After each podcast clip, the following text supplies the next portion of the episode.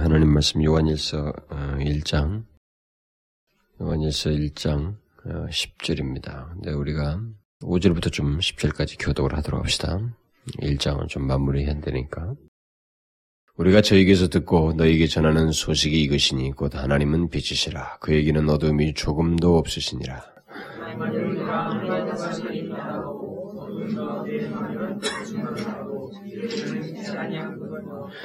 저가 빛 가운데 계신 것 같이 우리도 빛 가운데 행하면 우리가 서로 사귐이 있고 그 아들 예수의 피가 우리를 모든 죄에서 깨끗하게 하실 것이요.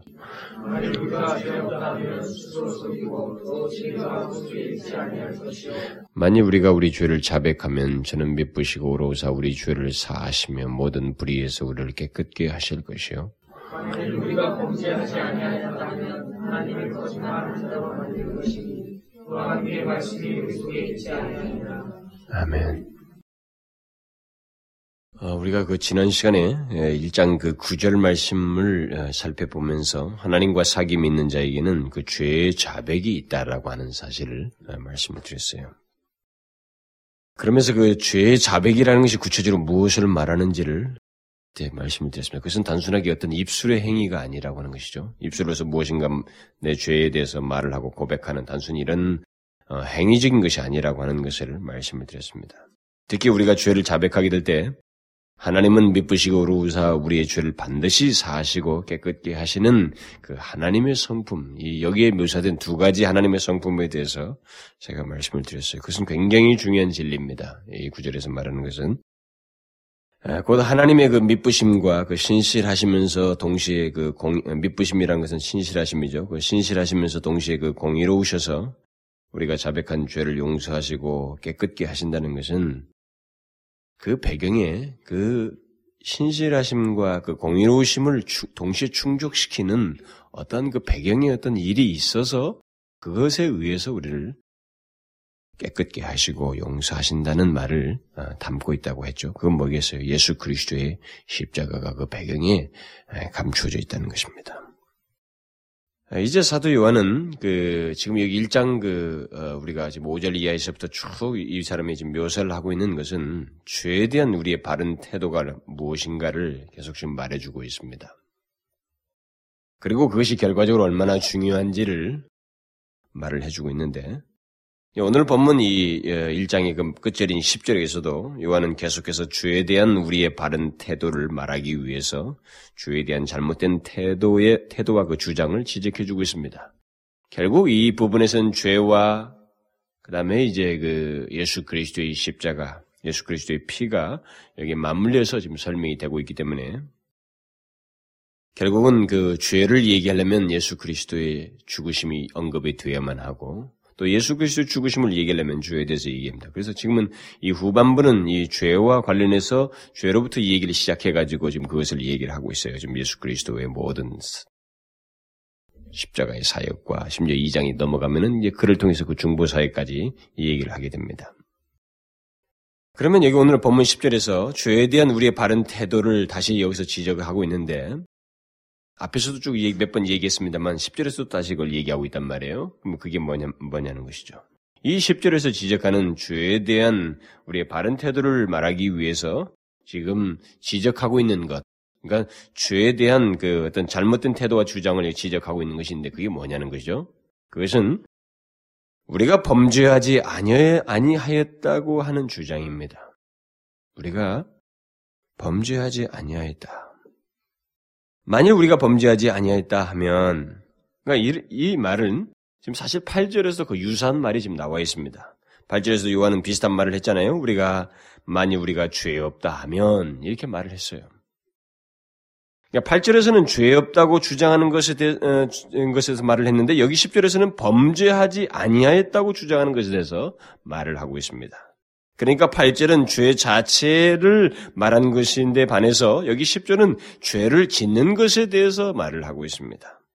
그러니까 8절에 죄 없다는 것은 현재 시제로 현재 죄가 없다라고 하면서 죄의 실체를 부인하는 것이고 여기 10절은 그 범죄하지 아니했다고 하는 것은 완료 시제입니다. 그러니까 지금까지 죄를 지은 적이 없다라고 말하는 거예요. 결국 오늘 본문 말씀은 죄를 지은 적이 없으며 그래서 결과적으로 현재 죄를 가지고 있지 않다고 하는 그런 주장입니다.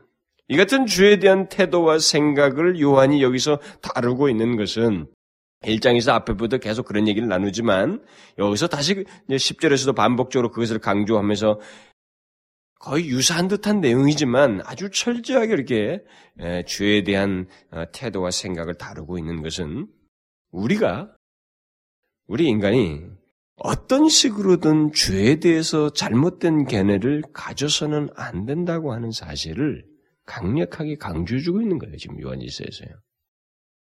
그것이 어떤 식에 의해서든지 죄에 대해서 잘못된 견해를 가져서는 안 된다는 것입니다. 죄에 대한 잘못된 견해를 가지고 그에 따라서 하나님 앞에서 바른 태도를 갖지 않게 된다면 그것은 우리에게 아주 결정적인 문제를 야기시킨다고 하는 것입니다. 우리의 존재를 규정시켜 버려요. 우리가 어떤 존재인가라는 것을. 여러분 가만히 생각해 보십시오. 우리가 어떤 이유에서든 그리고 어떤 근거에 의해서든 우리가 범죄하지 아니하였다고 말한다면 그 이유와 근거는 뒤로 하고라도 바로 그런 생각과 주장을 가진 사람은 아주 결정적인 실수를 한 가지 하게 되는데 그것은 하나님이 지금까지 수많은 역사를 통해서 반복적으로 자신이 나타내실 그 계시가 있어요. 그러니까 구원의 방법을 계시하시고 구원의 계획을 방, 계시하셨는데 그것은 결국 희생 제사를 통해서 예수 그리스도께서 오셔야 된다는 이 결정적인 계시입니다. 이 모든 계시, 몇천 년 전부터 각 세대마다 인간들에게 나타내진 이 모든 하나님의 계시를 부인하는 것이 되는 겁니다. 그뿐만 아니라 지금까지 살아온 모든 인간들이 공통적으로 경험하고 있는 것이 있어요. 일관된 경험이 있습니다. 그건 뭡니까? 내 안에 부인할 수 없는 죄가 있다라는 거예요. 내가 부지 중에, 은연 중에 내가 죄를 짓고 있다는 것. 이런 사실들, 모든 인간이 공통적으로 일관되게 고백하는 이 사실을, 이런 경험들을 부인하는 것이 된다는 것이죠. 지금까지 하나님께서 인간들에게 계시하신 것이 뭐예요? 그 계시하신 것 중에 가장 가장 기초적이고 핵심적인 것 중에 하나가 뭐냐면 인간은 죄인들로 죄인으로서 용서를 받아야만 한다는 것입니다. 용서받을 필요가 있는 존재라고 하는 것입니다. 이것을 하나님께서 타락한 아담 이후부터 계속 인간에게 시사하셨어요. 그리고 하나님은 사람에게 찾아오셔서 무엇인가를 계시하실 때마다 그 계시의 그 내용 속에 계속 이 내용을 말씀하셨어요. 상징적으로도 말씀하시고 어떤 예식을 통해서도 말씀하시고 모든 것 속에서 그것을 시사하셨습니다. 그게 하나님의 계시의 핵심이에요. 그리고 인간들은 어느 시대든 그리고 어떤 사람이든 간에 예외 없이 그것이 사실이라고 하는 것을 자신들의 경험을 통해서 증언하였습니다. 그리고 우리도 지금도 증언할 수 있어요. 그러므로 우리는 사도 요한이 사도 요한이 여기서 밝히려는 그 진의를 이 말씀을 통해서 반복적인 듯한 내용을 계속 말하면서 그 죄에 대한 우리의 태도, 잘못된 이해나 태도를 지적하려고 하는 이거 있잖아요. 이렇게 하면서 오늘 특별히 10절에서도 이런 말을 할때 사도 요한이 말하고자 하는 그 진의를 놓쳐서는 안 된다는 것입니다. 사람이 범죄하지 아니하였다고 생각하고 주장하는 것이 얼마나 거짓된 것이고 그것이 아주 쉬, 간단한 문제가 아니라고 하는 사실을 우리는 여기서 분명히 깨달아야 됩니다. 제가 이미 앞에서 만일 뭐뭐뭐 한다면 만일 뭐뭐 한다면 이 대표적인 두 개를 설명하면서 충분히 설명을 했지만 다시 반복된 것 같지만 20절에서도 우리가 또다시 이 사실을 살펴봐야 됩니다. 자기 혼자 독선적으로 고집을 부린다면 그것은 어디까지나 내 자신에 대해서 그렇게 범죄하지 아니했다고 하는 독선적인 고집을 부리고 그런 생각을 한다면 그것은 어디까지나 그 사람의 독선적인 생각일 뿐입니다. 지금까지 수천 년 동안에 주신 하나님의 계시는 그 같은 생각을 부정하는 것을 많이 보이셨어요. 그리고 실제적으로 역사적인 사건 속에 골고다 위에다가 예수 그리스도를 세우셨습니다. 그것은 철저하게 예언에 대한 성취로서 그렇게 해주셨어요. 그리고 사실 우리가 조금만 솔직한다면 범죄하지 아니하였다고 말한다는 것은 얼마나 거짓되고 스스로 속이는 것인지를 우리가 알 수 있습니다. 그것은 우리들의 삶의 내용과 경험들을 거짓되게 보는 내 자신의 지금 투사체가 잘못되고 있는 것이지 이런 말을 한다는 것 자체는 벌써 하나님이 지금까지 보이신 모든 것에 대한 하나님의 그 오르신 분으로부터 공의로우신 거룩하신 분으로부터 나온 빚으신 분으로부터 나온 모든 계시를 부인하는 것이 되는 겁니다. 설사 요한 당시의 영지주자들처럼 자기들이 만든 어떤 새로운 사상이나 주장에 의해서 쇠뇌되어서 그렇게 말을 한다 할지라도 뭐 죄가 범죄하지 않았다 이렇게 말한다 할지라도 우리 인간들의 경험이 그렇지 않다는 것을 밝혀줍니다 사실. 여러분들 지금까지 살아오면서 그걸 알 수 있잖아요. 밝혀주고 있어요. 과거로부터 우리들이 살아온 경험들을 되돌아보게 될 때 우리는 과거의 죄악된 생활과 생각 등을 아무리 아름답게 치장해 보려고 해도 우리의 그 생생한 기억과 상처와 쓴 경험들이 우리 모두에게 새겨져 있습니다. 모든 인간은 다 있어요. 그런데 이런 것들을 잊고자 하는 어떤 교리라든가 새로운 사상을 인간이 자꾸 흡입할 뿐입니다. 근데 우리 오늘 본문에서 우리 흥미로운 것은 사도 요한이 우리가라고 하면서 자기를 포함해서 자꾸 말을 하고 있다 이 말이죠. 우리가 범죄하지 아니하였다고 하면이라고 한 것을 보게 될 때 어떤 사상적 근거에 의해서든 어떤 교리나 이론에 의해서든 자신들은 범죄하지 아니하였다고 생각하는 사람들이 교회 안에 있을 수 있다라고 하는 사실을 시사해 주고 있다 이 말이에요. 그러니까 기독교의 풍토와 분위기 속에 있는 사람들에게서조차도 그런 생각을 갖는 사람이 있을 수 있다는 것입니다. 어떤 식으로든. 여러분은 잘 생각하셔야 됩니다. 이런 말씀을 보게 되면 여러분들은 우리는 자꾸 그렇게 생각합니다. 문자들 우리가 보고 어, 이런 말은 나는 여기에 해당되지 않는다. 나는 그렇게 하지 않아라고 말을 합니다. 여러분 성경이 우리에게 표피적인 표면적인 어떤 얘기를 하지 않습니다. 성경은 항상 우리에게 뭘 말할 때 우리에게 직감적이고 감각적인 센스에서 응답하라고 준 말씀은 하나도 없습니다. 성경은 항상 그 속에 우리가 생각지 못하는 우리에게 저 감추인 부분을 알고 말하는 것들로 가득 차 있고 거의 다가 그렇습니다. 그렇기 때문에 이렇게 이런 말을 통해서 우리가 범죄하지 아니하였다. 교회 안에 사람들 거의 다 그렇게 말하지 않는다고 다, 다 얘기하고 우리도 그렇게 생각할 것입니다만 사도 요한이 우리가라는 말을 호칭해서 이렇게 했을 때는 이런 실체의 모습이 있다는 거예요. 뭘 말하는지는 제가 설명을 좀씩 하겠습니다만 우리는 한번 가만히 생각해 볼 거예요. 그러니까 죄에 대해서 왜곡된 생각과 잘못된 이해를 갖고 있기 때문에 우리는 이런 식으로 쉽게 죄에 대한 오해된 생각들을 하고 또 자기에 대해서 너무 죄에 대해서 이렇게 후한 점수를 준다는 거죠. 다시 이 시간을 이 시간에 제가 이 본문을 가지고 강조를 하면서 저는 그 원인이 무엇인지를 오늘도 좀 첨가적으로 말씀을 드리려고 그래요. 왜 그렇게 이런 생각을 하게 되는지, 이런 죄악된 어, 죄에 대한 잘못된 왜곡된 생각을 갖고 되는지 그 원인을 요한이 우리가라고 말을 하면서 우리를 포함시켰을 때에 그말 속에서 어, 말하고자 하는 그 진이 결국 그 원인을 제가 잠깐 말씀을 드리려고 그래요. 저는 오늘날에도 여러 가지 이론과 사상 나름대로의 성경 해석을 통한 어떤 사설들을 주장하면서 여기, 여기서 요한이 부정하는 그런 모습을 취하고 있는 사람들이 있다는 사실을 알고 있습니다. 음? 그러니까, 죄 없다고 말한다는 거죠. 그렇게 말하고 싶어 하는 거예요. 여러 가지 사상과 어떤 이론에, 그리고 심지어 성경을 나름대로 해석하여서 그런 교리적인 지식을 가지고 자기 자신들을 안정감 있게 해석하는 사람들이 적지 않다는 거죠. 그리고 역사적으로 있어 왔고 지금도 있어요. 저는 그걸 잘 압니다. 로이존스 목사님이 그 당시에 어떤 교인들의 생각을 인용하, 인용하면서 어, 무엇인가를 말하는데 그게 오늘날도 똑같이 있을 수 있는 얘기예요. 그는 이렇게 말합니다. 어떤 사람들은 예, 저는 하나님을 믿고 하나님과 교제 나누기를 원합니다. 하지만 저는 한 번도 죄를 의식해 보지 못했습니다. 저는 지금 당신이 말씀하고 계시는 죄에 대한 말을 이해할 수 없습니다. 만일 당신이 이러한 내용을 길거리에 모여 있는 사람들에게 외친다면 몰라도 저같이 그리스도인으로서 언제나 착하게 살려고 노력하며 살아온 사람에게 이러한 교리를 강조하는 것은 이해가 되지 않습니다. 저는 제가 죄인이므로 회개도 해야 하고 변화도 받아야 한다는 사실에 대해 전혀 생각해 보지 않았습니다. 라고 어떤 사람들이 말한다는 겁니다. 제가 알기로는 로이 존스 목사님은 자기가 런던의 그, 그 웨스트민스터 채플을 맡게 됐을 때 거기에 상당히 지성적인 사람들이 많았습니다. 그 런던의 센터예요. 자신이 목회하면서 그는 그런 사람들을 적지 않게 만났다는 것을 그의 설교 속에서 우리가 엿볼 수 있습니다.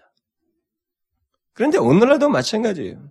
오늘날도 그런 생각을 가지고 또 어떤 성경에 대한 잘못된 너무나도 평이한 해석들, 다시 말하면 인간 중심적인 해석들에 젖어가지고 이와 같은 생각에 빠진 사람이 오늘날도 교회 안에 있습니다. 죄와 나는 상관이 없다라고 하는 이런 식의 논리를 가지고 있는 사람이 많다는 거죠.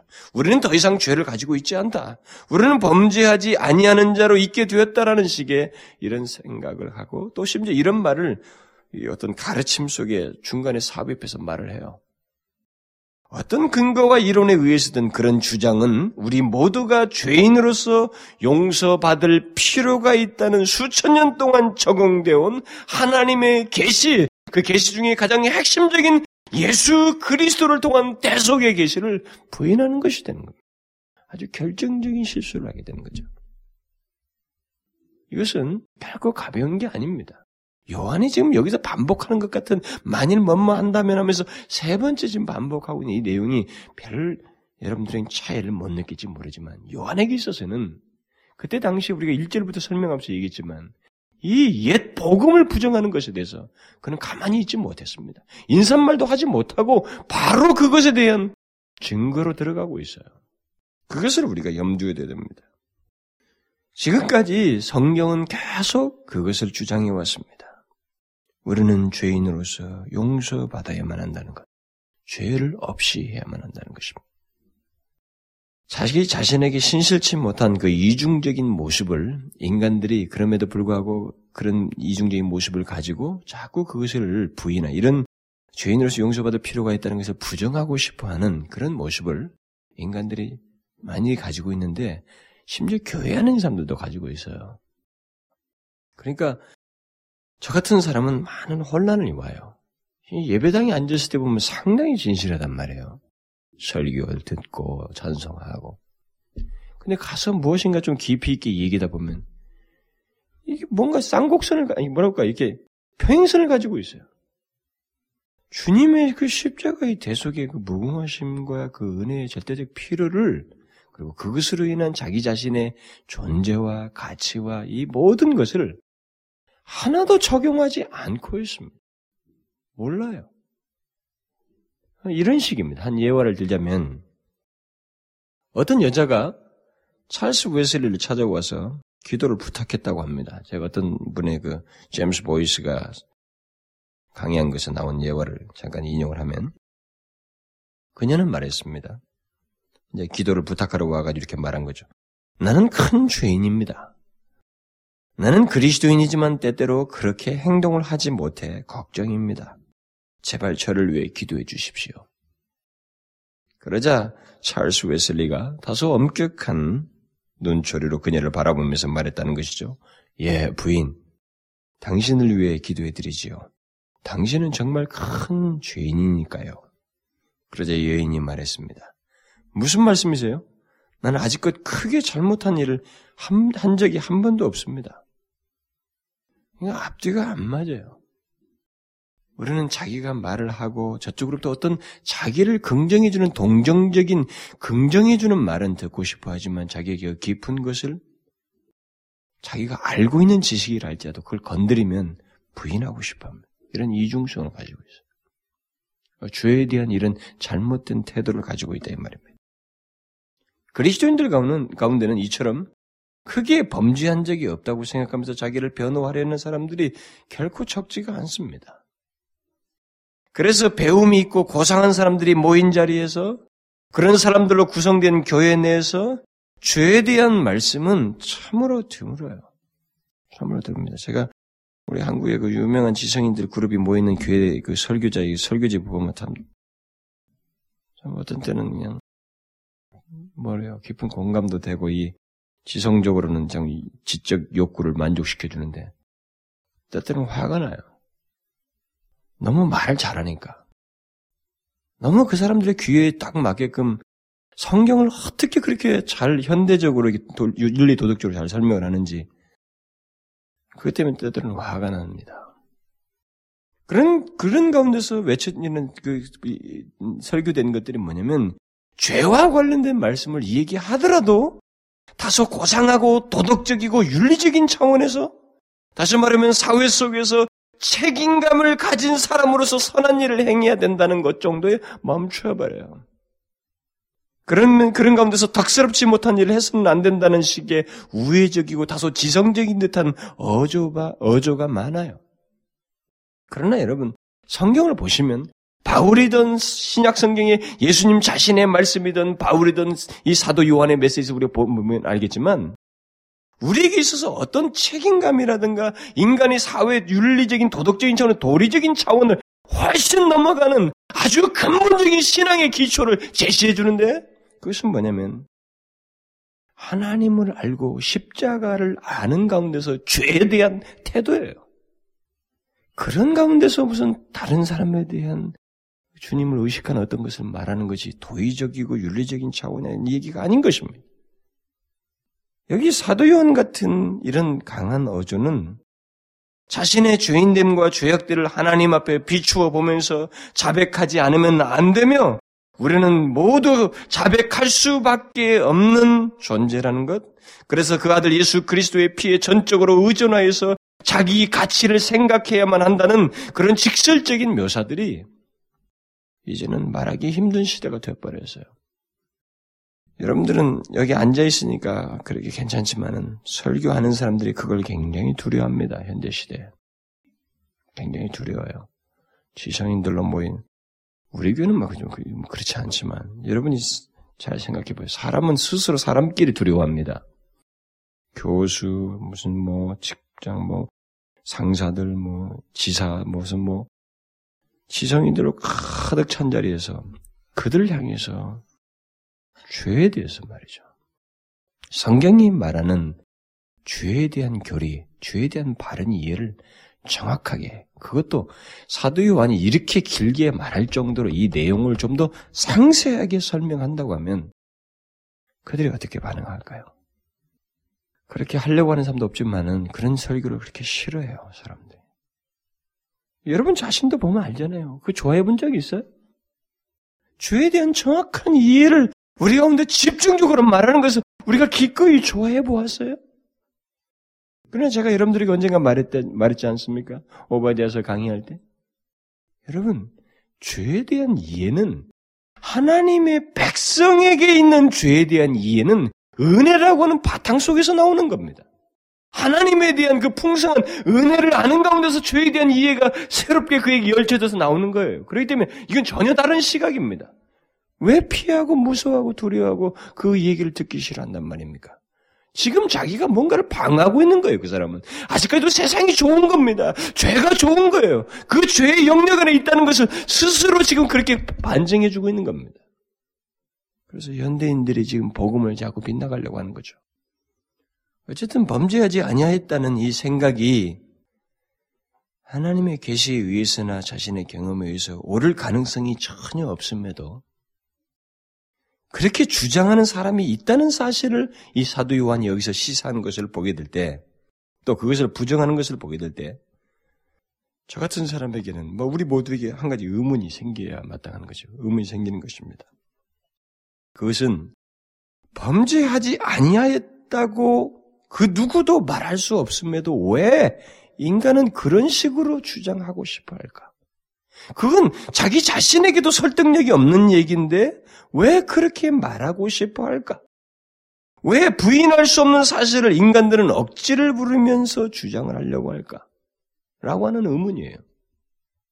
특히 이 죄의 문제에 대해서 왜 우리는 자신에게 솔직하지 않으려고 하고 설득력이 없는 주장, 다시 말하면 죄 없다 또는 범죄하지 아니했다는 말을 하고 싶어 할까? 여러분은 이런 질문을 스스로에게 해본 적 있어요? 우리가 얼마나 죄에 대해서 왜곡된 시각과 태도를 가지고 죄와 자신과의 관계를 거짓되게 주장하는지를 한번 진지하게 자기 자신에게 비춰서 살펴본 적이 있느냐는 거예요. 저 자신만 보아도 죄가 없다거나 범죄하지 아니하였다는 말은 뭐 굳이 그런 말은 내가 하지 않았다 할지 뭐 어, 입으로 내뱉지 않았다 할지라도 죄와 저 자신과의 관계를 생각하게 될 때 죄가 제가 죄를 인정한다기 인정하기보다는 죄에 대한 모한 해석을 하고 싶어 하고 내 자신을 그래도 좋게 평가하려고 하는 모습이 이건 어린 시절부터 제게 그냥 몸에 배어서 있었다라고 하는 사실을 반추해 보면 알아요. 뒤를 회고해 보면. 여러분 우리 어거스틴 참매력을 봤잖아요.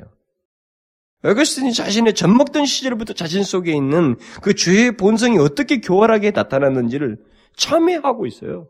성인, 성년이 돼가지고. 바로 그런 모습이 우리 가운데 있다는 거죠. 우리 인간들은 죄 없다, 범죄하지 아니하였다는 등의 전혀 설득력이 없는 주장을 하고 싶어 한다는 것입니다. 정말 놀라운 얘기 아니겠어요? 그걸 하고 싶어 한다는. 누가 이 말을 설득당하겠어요? 내 자신도 설득이 안 되는데. 그런데도 이런 말을 하고 싶어 한단 말이죠. 원인이 뭘까요?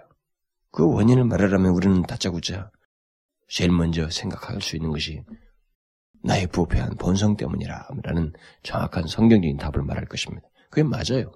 성경적인 답이죠. 부패한 본성 때문입니다. 그런데 그렇게 말하면 사람들이 실감을 못 느껴요. 자기 본성 탓만 한다는 거죠.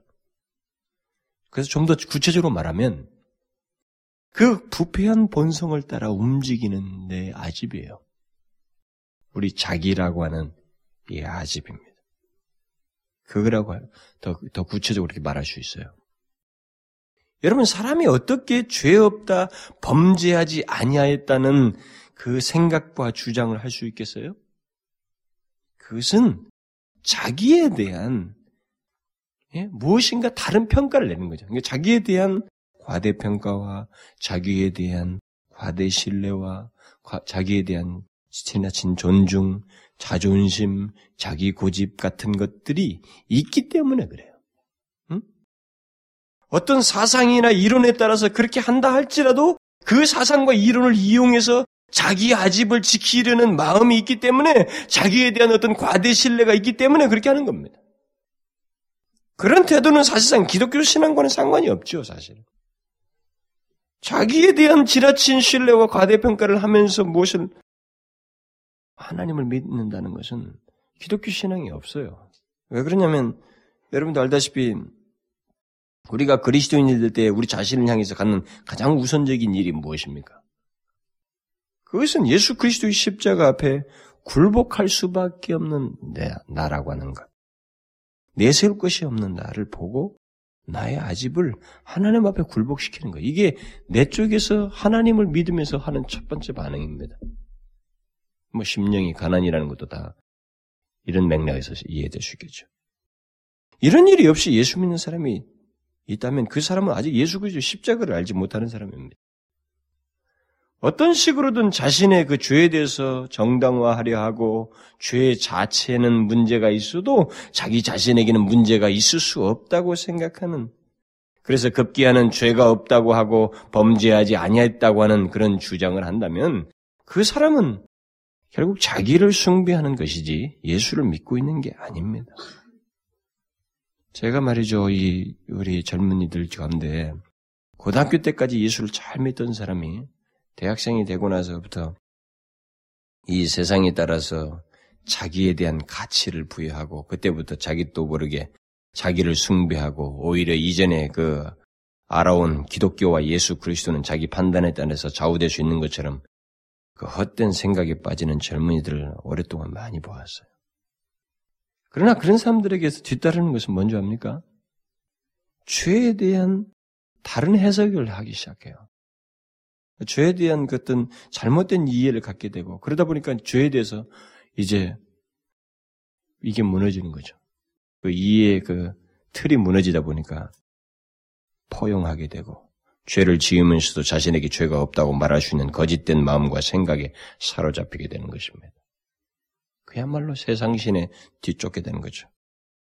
제가 지금 말하는 것은 상당히 경험적인 것 같지만 성경적이에요. 성경이.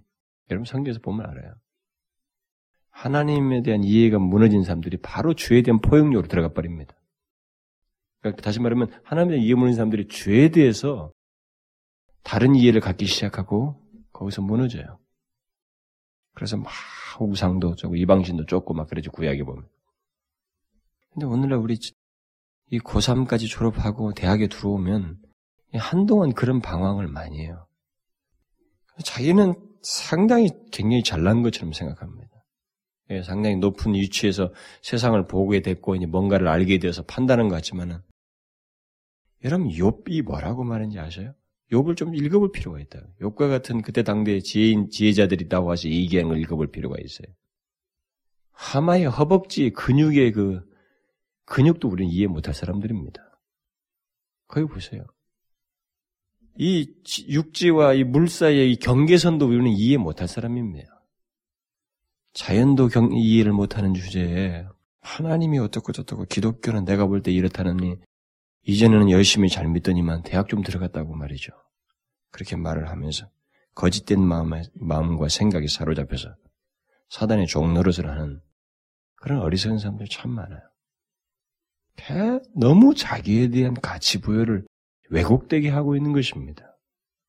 예수 그리스도 안에서의 자기에 대한 가치를 보는 게 아니라 이 세상의 시각에서 자기를 보고 자기 가치를 보고 자기 존중과 자기 과신에 빠져가지고 그렇게 말하는 것이죠.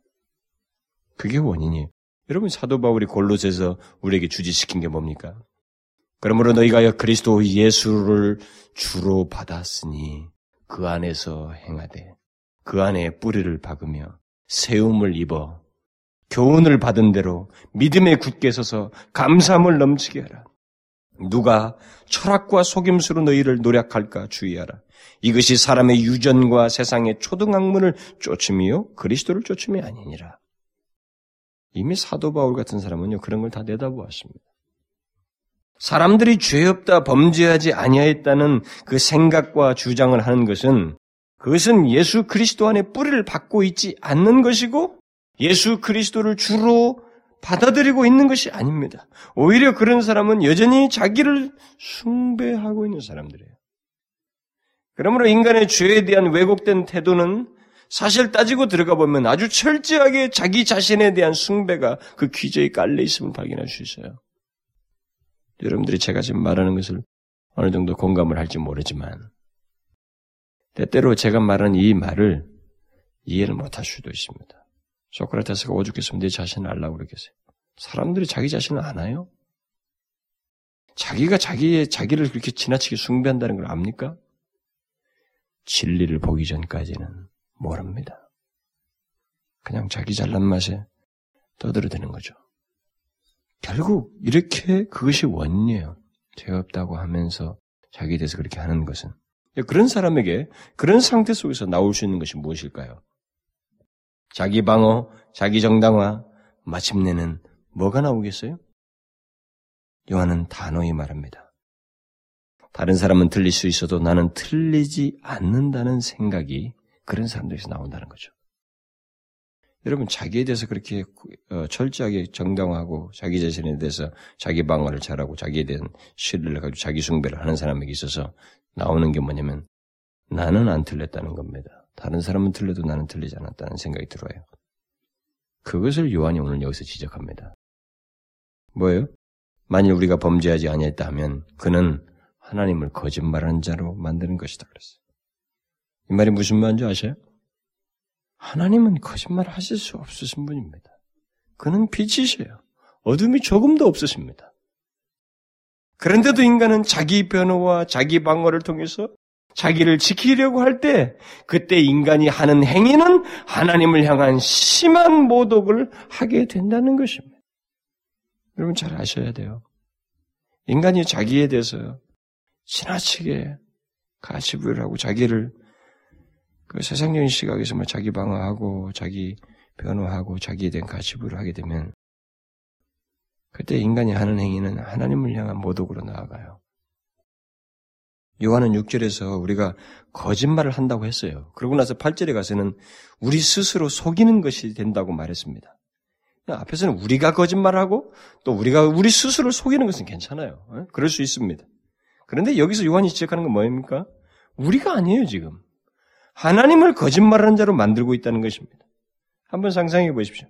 인간이 자기를 보호할 망정 하나님은 거짓말을 하나님께서는 하나님을 거짓말을 하는 분으로 만든다는 것. 이게 얼마나 주객이 전도된 거예요? 바뀌어도 한참 바뀐 겁니다.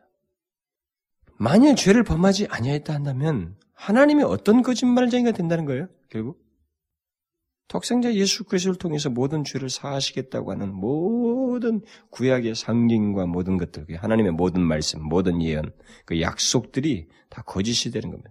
그런 일을 계획하시고 있게 하신 하나님 자신이 거짓말쟁이가 되는 거죠. 또 의인은 없나니 하나도 없으시다고 하는 하나님의 그 같은 말씀이 다 거짓이 되는 것입니다. 결국 그런 주장은 예수 그리스도의 피가 필요 없다고 하는 아무 쓸모가 없다는 주장이 되기 때문에 이건 지독한 모독이 되는 거예요. 하나님을 향해서. 만일 그런 주장을 펴는 사람이 있다면 그것이 철학적인 이론에 의해서든 신학적인 어떤 이론에 의해서든 그것이 어떤 근거에 의해서든 그런 사람이 있다면 우리는 어떤 주석가의 말대로 이 같은 주장과 싸워야 돼요. 랑게가 그랬어요. 이 같은 주장과 싸우자. 어떤 설명을 하면서 마지막에 우리는 사도 요한처럼 그런 생각을 부정해야 됩니다. 하나님은 틀릴 수 있지만 나는 틀리지 않다는 인간의 그 오만함과 폐역함은 그런 것을 우리가 본다는 것은 정말 끔찍스러운 일이에요.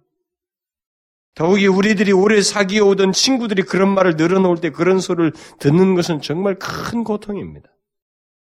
그러나 그런 지독한 하나님 모독을 가만히 듣고 있어서는 안 된다는 거죠.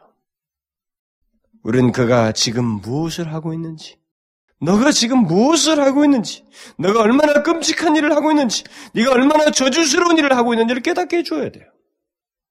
우리는 여기서 그런 걸 보는 겁니다. 인간의 죄악성이라는 것이 정말 끝이 안 보일 정도로 나아간다고 하는 사실을 여기서 우리가 상상하게 되는 거예요. 하나님은 거짓말을 할 수 있을 망정 자신은 틀리지 않는다고 하는 정도까지 인간이 나아간다는 거죠. 얼마나 이 지독한 거예요? 몇 년 산다고? 우리의 구성분이 뭔데? 흙입니다, 흙. 죽으면 다시 흙덩어리로 가는 존재인데. 그런 자가 영원하신 하나님을 향해서 주객이 전도되는 얘기를 한다는 거죠. 이런 면에서 볼 때 우리 인간이 얼마나 자기 아집에 대해서 강한 고집과 확신을 가지고 있는지, 또 얼마나 자기 정당화가 뿌리 깊은지를 발견하게 되는 거예요. 그러니까 이것은 죄에 대해서 우리는 아주 특별한 태도를 가지고 있어요. 우리 인간은. 죄에 대해서 아주 특별한 태도를 가지고 있어요. 가능한 한 자기에게 대해서 그 죄와 관련해서 자기를 좀 더 후하게 점수를 주려고 하고 무관한 것처럼 미장하고 싶어하는 그런 강한 본성을 우리가 가지고 있어요. 어쨌든 인간은 하나님까지 틀렸다고 말할 수 있을 정도로 자기를 존중하고 자기를 신뢰하는 그런 존재라는 엄청난 사실을 우리가 보게 되는 겁니다. 그러나 바울이 뭐라고 합니까?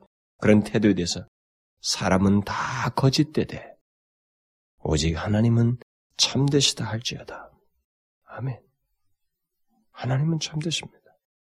그에겐 거짓이 없으십니다. 우리가 어찌 감히 하나님에게, 하나님에게서 문제점을 찾을 수 있단 말이에요. 어찌 우리가 감히 하나님께 문제점을 돌릴 수 있단 말입니까? 있을 법하지도 않는 얘기예요. 그러나 말은 그렇게 안 할지 모르지만 인간의 자기에 대한 그 지나친 집착에 의해서 그런 일을 인간들이 한단 말이죠.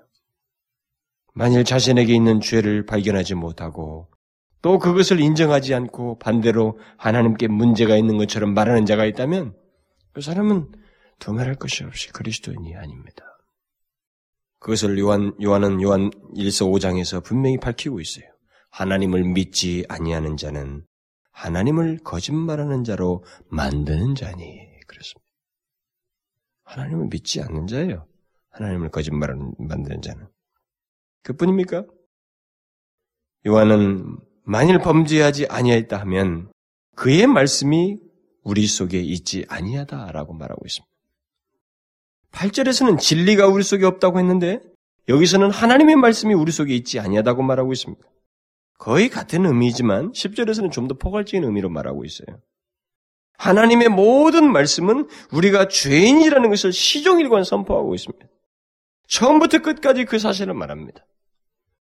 역사적인 기록이든 율법의 말씀이든 심지어 시편과 같은 시가에서 시가서에서든 그 모든 성경이 우리는 모두 죄인이라는 것을 선언하고 있습니다. 그러기에 만일 범죄하지 아니하였다 하면 그에겐 하나님의 말씀이 그 속에 전혀 없다는 것을 의미한다는 것입니다.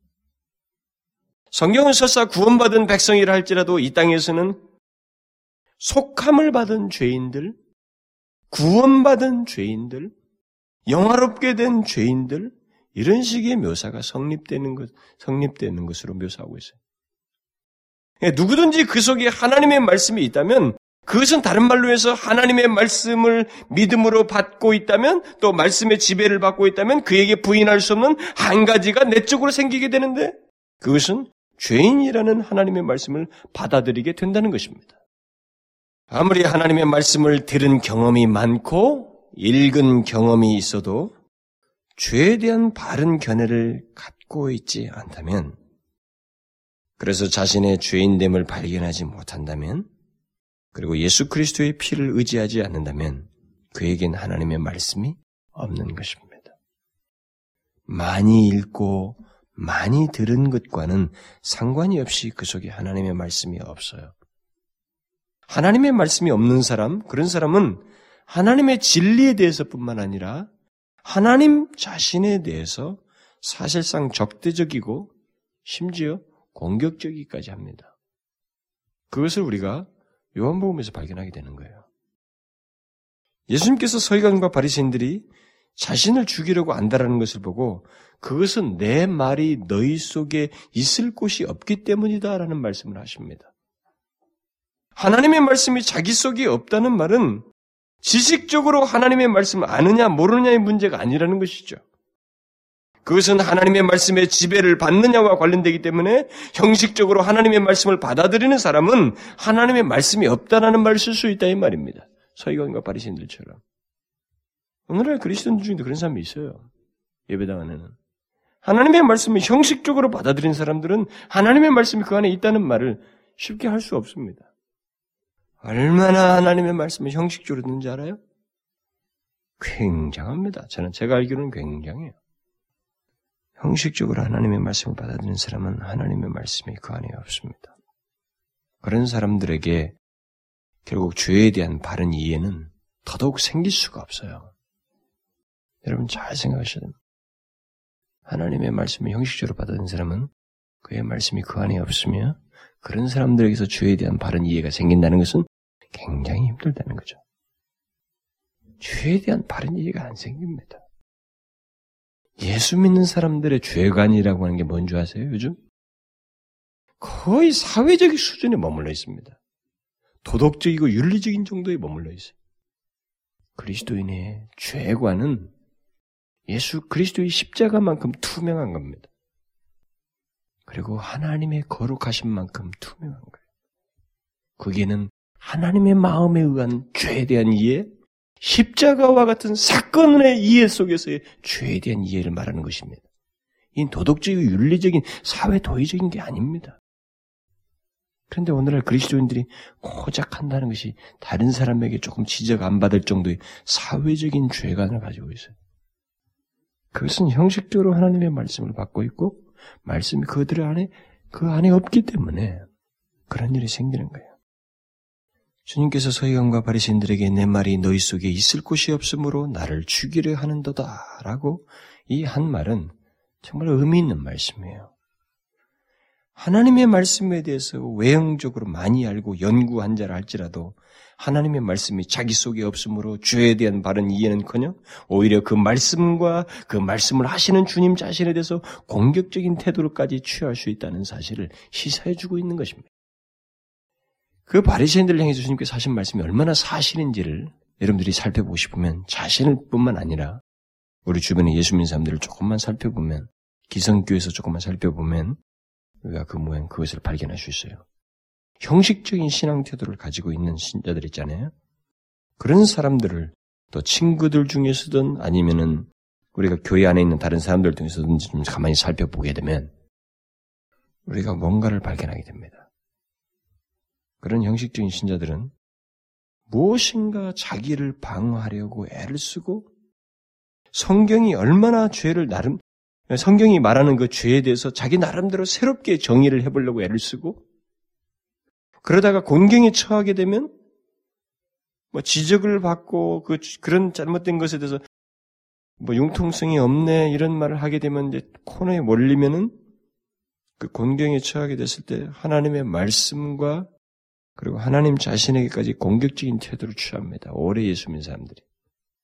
여러분들은 지금 그런 신뢰가 없, 는지 모르겠는데 저는 있, 아, 있어요. 알고 있어요. 공격적입니다.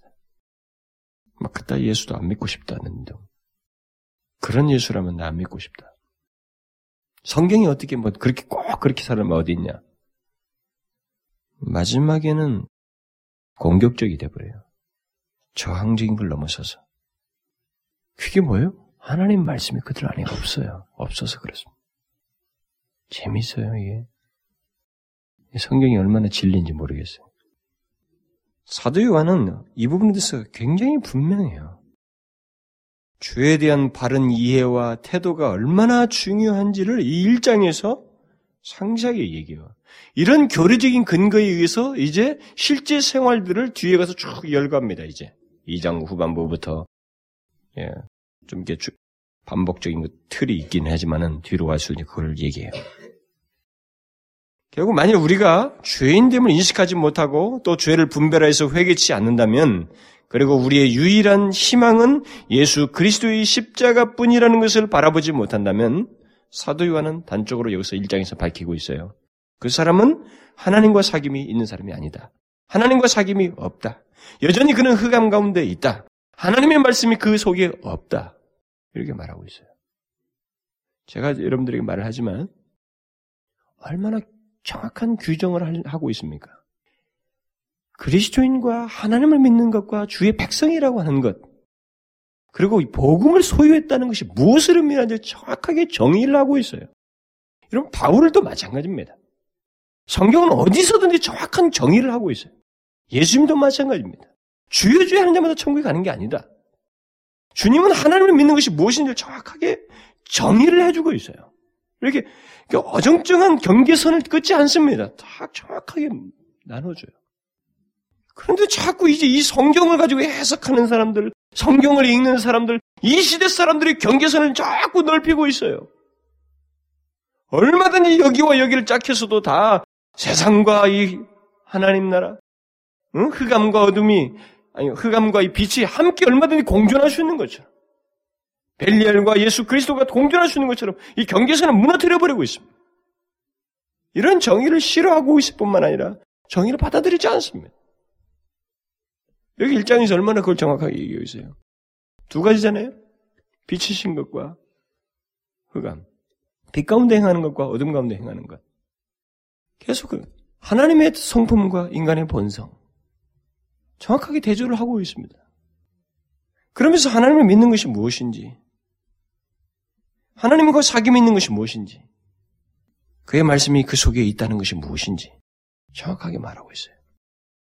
이 정의를 자꾸 무너뜨리려고 하면 안 되는 거예요. 하여튼 제가 답답한 것은 저조차도 그런 경험도 있고 또 지금도 그런 것이 여 안에 남아있는지 모르겠습니다만은 두려워해요. 이런 정의를 하는 것을. 하나님의 말씀이 정의하는 것을 그대로 정의하고 그대로 전달하는 것을 두려워해요. 제가 우리 지금 조지 피츠필드의 설교를 그 번역시키고 있거든요. 다섯 사람에게 나누어서 번역을 지금 시키고 있는데요. 그 중에 그 좀 어떤 일부를 먼저 번역된 것만 좀, 좀 제가 좀 체크를 하고 있는데 나는 왜 로이 존스가 자기가 이게 설교를 하고 자기가 좀 교만해질 때 돌아가서 퓨처필드 설교를 읽었을까를 제가 공감하겠어요. 공감하겠어요. 아, 퓨처필드는 정확합니다. 대중설교자거든요. 이 집회를 인도하던 사람 아니에요. 한 교회 오래 있지 않았습니다. 이렇게 순회 설교자라고요. 근데 그걸 이 필사자들이 아마 받아 써가지고 아마 책으로 나온 것 같은데 아주 정확해요. 분명히 정의합니다. 하나님의 백성이 무엇이고 그리스도인이 무엇이. 이 정의를 자꾸 흐리게 한다고 우리가요. 여기서 보십시오. 분명히 달라요. 어둠 가운데 행하는 것과 빛 가운데 행하는 게 다르다는 거죠. 그 하나님의 말씀이 우리 안에 있는 것과 없는 것 차이가 분명히 있다는 거죠. 그 경계선을 이게 모호하게 할 수가 없다는 겁니다. 하나님께서 빛 가운데 계신 것 같이 우리도 빛 가운데 행하면 우리가 서로 사기 믿고 그 아들 예수의 피가 우리를 모든 죄에서 깨끗게 하실 것이다. 그래서 우리는 죄를 자백하고 하나님을 믿으시고 우셔서 우리 죄를 사하시고 모든 불의에서 우리를 깨끗게 하실 것이다. 여러분, 저는 여러분들의 귀를 많이 고쳐야 된다고 믿어요. 저는 성경에 예레미야가 뭐 귀의 할례를 받아라. 마음의 할례를 쓰던 단어를 귀의 할례를 받으라는 말을 오죽했으면 그 본의의 본심이야 귀의 할례가 결국 마음의 할례를 얘기하는 것인데 이제는 이런 비유법까지 쓸 정도면 아예 귀부터 안 받아들인다는 거 아니겠어요? 자기 왜곡된 생각을 가지고 평강하다 평강하다는 말만 듣는 귀로 밖에 있는 것을 보고 귀의 할례를 받아야 된다 말한 거 아니겠어요? 제가 볼 때 이 시대가 바로 귀의 할례 받을 시대예요. 이런 정의를 싫어합니다. 그러나 분명히 말해요. 우리는 어떤 식으로든 어떤 이유에서든 자기 자신과 죄와의 관계를 모호하게 보려고 하고 거기에 대해서 자기 자신에 대한 오히려 더 방어적이고 자기 정당화적인 태도를 취하는 것은 결국 하나님을 향한 도전이에요. 하나님을 거짓말한 자로 만드는 것이고 그의 말씀이 그 속에 있지 않은 겁니다. 이걸 기억해야 돼요. 저는 요한 일서를 주신 하나님께 감사해요. 기도합시다. 하나님 아버지, 우리가 범죄하지 아니하였다 하면 그것은 하나님을 거짓말한 자로 만드는 것이고 그의 말씀이 우리 속에 없다고 그랬습니다. 어떻게 인간이 하나님 앞에 범죄하지 아니했다고 말할 수 있겠습니까? 그러나 인간들은 그렇게 말하고 싶어 한다는 것이죠. 왜냐하면 내 자신에 대한 너무 강한 집착 때문에 그렇습니다. 나에 대한 자존심과 나를 귀하게 여기고 나의 의를 생각하고 나를 존중하고 나에 대한 특별한 가치 부여를 하고 하나님은 우리는 자기 아집에 대한 그런 강한 집착을 통해서 결국 어떤 식으로든 나는 옳지만은 하나님은 틀릴 수 있다고 하는 이런 억지 논리를 마침내 편다는 것입니다. 오 주여 인간이 그토록 하나님을 향하여 경솔할 수 있고 폐역할 수 있다는 것이 하나님 앞에 나도 부끄럽고 오 주님 그리스도의 십자가가 아니었다면 이런 것도 고백할 수 있었을까요? 주께서 우리에게 구원을 주셨사오며 우리가 이것을 분별하고 하나님 그것을 알게 되어 죄인 줄 알고 주님 앞에 고백하나이다. 우리가 어떤 식으로든 내 자신을 변호하고 자기 방어에 익숙하여 그 죄를 모호하게 해석하려는 유혹에 빠지지 않도록 지켜 주옵소서. 그리고 아버지 하나님, 주의 백성이, 그리고 하나님과 사귐이 있는 자요, 말씀이 그 안에 있는 자에게 그 분명한 모습이 있습니다. 그것은 빛 가운데 행한다는 것입니다. 이것을 잊지 아니하고 빛이신 하나님 앞에 거룩을 도모하면서 사는 저희들 되게 하여 주옵소서. 예수 그리스도 이름으로 기도하옵나이다. 아멘.